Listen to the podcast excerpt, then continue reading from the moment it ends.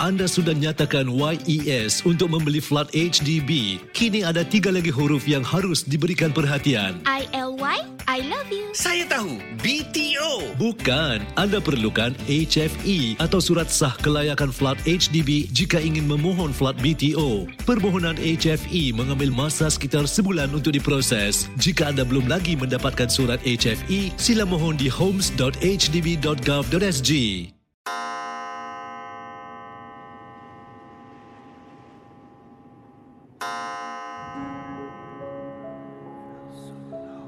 Selamat datang para pendengar Misteri Jam 12.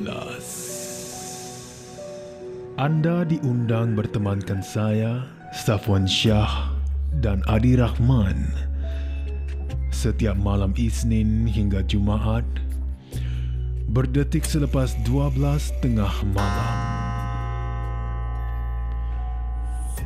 Kisah-kisah misteri anda akan kami kongsikan.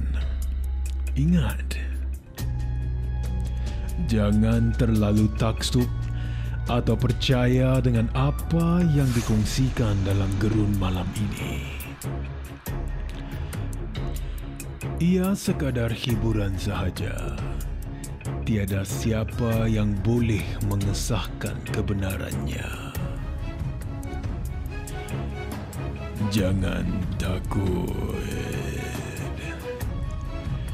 lawan.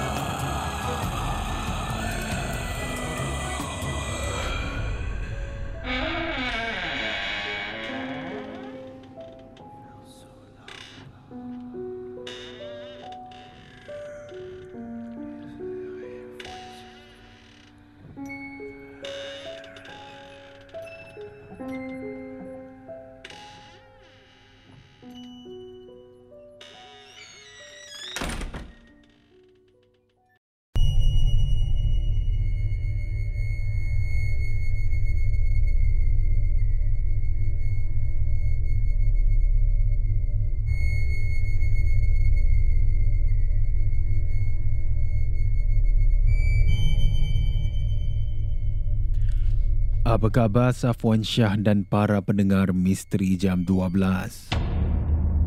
Gunakan nama samaran saya Hafi, bukan nama sebenar. Katanya Hafi, dahulunya sebelum adanya COVID, saya pernah bertugas di USS ataupun Universal Studios Singapore. Untuk acara yang digilakan ramai, Ha, acara kegemaran ramai setiap kali pada bulan September ataupun Oktober. Acara Halloween Horror Night yang keempat kalau tidak silap saya. Dan pada HHN4 ni, Halloween Horror Night yang keempat, kalau tidak silap saya, bila penganjur mengadakan makhluk... Uh, inilah ya, di mana penganjur mengadakan makhluk pocong sebagai hantu ataupun cosplay mereka. Dan saya ini bertugas bukan bukannya sebagai seorang scare actor, bukan sebagai pelakon. Sebab saya ini tak berani ha, dan tak bolehlah duduk lama-lama kan tunggu uh, pengunjung-pengunjung datang untuk takutkan mereka. Memang saya tak boleh duduk diam. Namun saya ini bertugas sebagai seorang juru solek ha, sebagai seorang makeup artist. Dan uh, untuk makeup lah pelakon-pelakon yang anda lihat ya.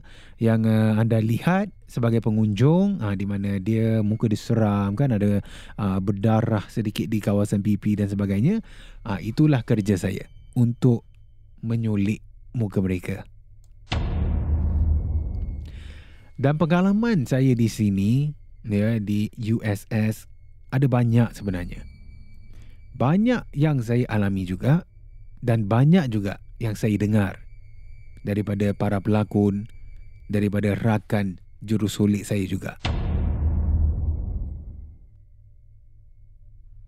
Di tempat ni, jujur saya katakan memang tak boleh elak lah kalau kita buat kerja seperti ini. Ya. Lagi-lagi pada waktu malam kita bertugas kerja dan kita pula yang menyerupai seperti mereka. Jadi walau bagaimanapun katanya Hafi dalam kiriman ini, pengalaman saya ini berlaku seperti mana saya katakan. Ya, sedang Hafi bertugas sebagai seorang juru solik, kami ni diberikan bilik, ya, sebuah bilik untuk buat make up pelakon-pelakon kita. Dan jujur saya katakan, di sana saya ada pengalaman saya sendiri. Masa tu saya berada di dalam bilik solik, ya, bilik khas untuk uh, make up lah pelakon kami.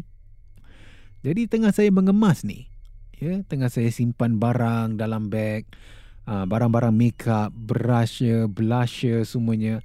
Dengan jelas eh saya dengar suara teman seorang uh, juru sulit saya ni, ya suara teman saya ni memanggil nama saya Safwan.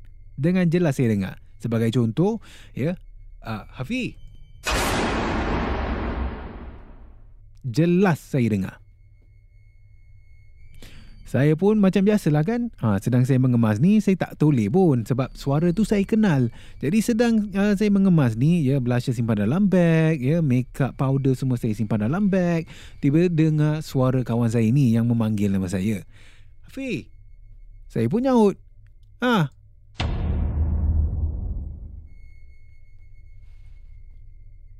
Jadi bila saya nyaut tu, ya sedang nyaut tu, saya tengah kemas barang, lepas tu barulah saya tulis ke arah suara yang saya dengar tu. Safwan, tak ada sesiapa pun dalam bilik tu kecuali saya seorang saja. Masa tu memang saya dah mula rasa tak sedap hatilah. Kan? Takkan nak duduk seorang diri. Memang jelas saya dengar orang panggil nama saya Hafi. Jadi bila saya tulis tak ada orang, apa lagi? Dengan cepat saya terus lari keluar dari bilik. Ha, saya pun berkumpul bersama dengan pelakon-pelakon lain yang ada di luar. Dan kawan saya ini, ya, kawan saya, suara kawan saya yang saya dengar, dia sebenarnya ada di luar dengan pelakon-pelakon lain. Malam tu memang saya tak kongsilah kepada sesiapa. Ya. Sebab satunya saya tak nak takutkan orang-orang di sana. Saya tak nak takutkan pelakon, tak nak takutkan uh, juru sulit, teman para-para uh, penganjur di sana, semua saya tak nak beritahu. Pada uh, pada masa yang sama juga, saya ni ada lagi beberapa hari untuk bertugas di tempat yang sama. Setiap malam pula tu.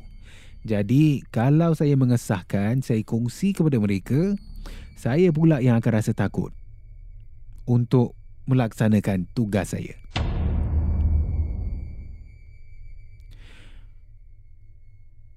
Dan sebuah lagi kisah yang saya nak kongsi kepada para pendengar misteri jam 12, katanya Hafi, ini adalah pengalaman pelakon, ya, scare actor. Dan ini adalah scare actor yang saya sulitkan. Ya, jadi sedang dia bertugas tu menjadi makhluk pocong ya dia menjadi uh, sebagai makhluk pocong lah. Pernah tu dia kongsi kepada saya. Katanya pada ketika itu sedang dia baring kan sedang dia berada di posisi yang dia diarahkan sedang menunggu ketibaan pengunjung dan time dia tunggu tu masa dia sedang tunggu di dalam haunted house di dalam rumah hantu tu. Dia rasa macam ada tangan ni. Tak tahulah tangan siapa tangan sedang menggenggam bahagian lengan dia. Pada mulanya diingatkan itu orang yang bertugas di sana. Ha, ada juga orang-orang yang berja- ha, yang jaga mereka. Ha, di mana kalau masa untuk tukar shift, ha, mereka akan tegur lah. Mereka akan tepuk bahu ke, akan tegur kepada pelakon ni kata, eh, it's time for you to change. Ha, awak tukar. Tapi genggaman ni saya rasa memang macam tangan seorang lelaki katanya pelakon ini kepada saya. Jadi at first, ya pada mulanya saya ingatkan ini orang yang bertugas di sana. Ha, dia nak beritahu saya sesuatu. Nak cek lah kalau saya ini berada di posisi ini lama sangat okey atau tidak. Tapi bila pelakon saya ini toleh seperti mana saya alamilah pengalaman saya di dalam bilik uh, bilik solik ni. Tak ada orang pun yang berada di sebelah dia dan tak ada orang pun menggenggam tangannya.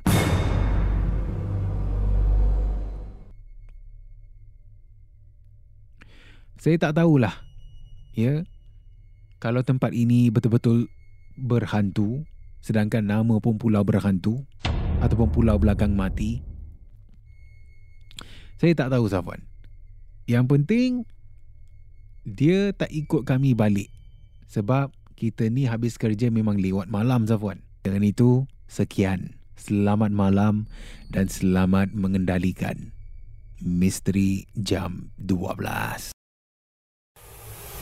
Terima kasih kerana mendengar Misteri Jam 12. Terima kasih kerana Rancangan mendengar satu Misteri jam ini Jam 12. Seperti mana yang selalu diingatkan. Jangan mudah percaya, jangan terikut-ikut dengan kisah yang diketengahkan dalam rancangan satu jam. Misteri Jam 12 Gerun Malam. Sehingga kita jumpa lagi di dalam satu lagi malam. Sehingga Misteri Jam lagi di 12 dalam satu lagi malam. Gerun Misteri Jam 12 Malam. Malam.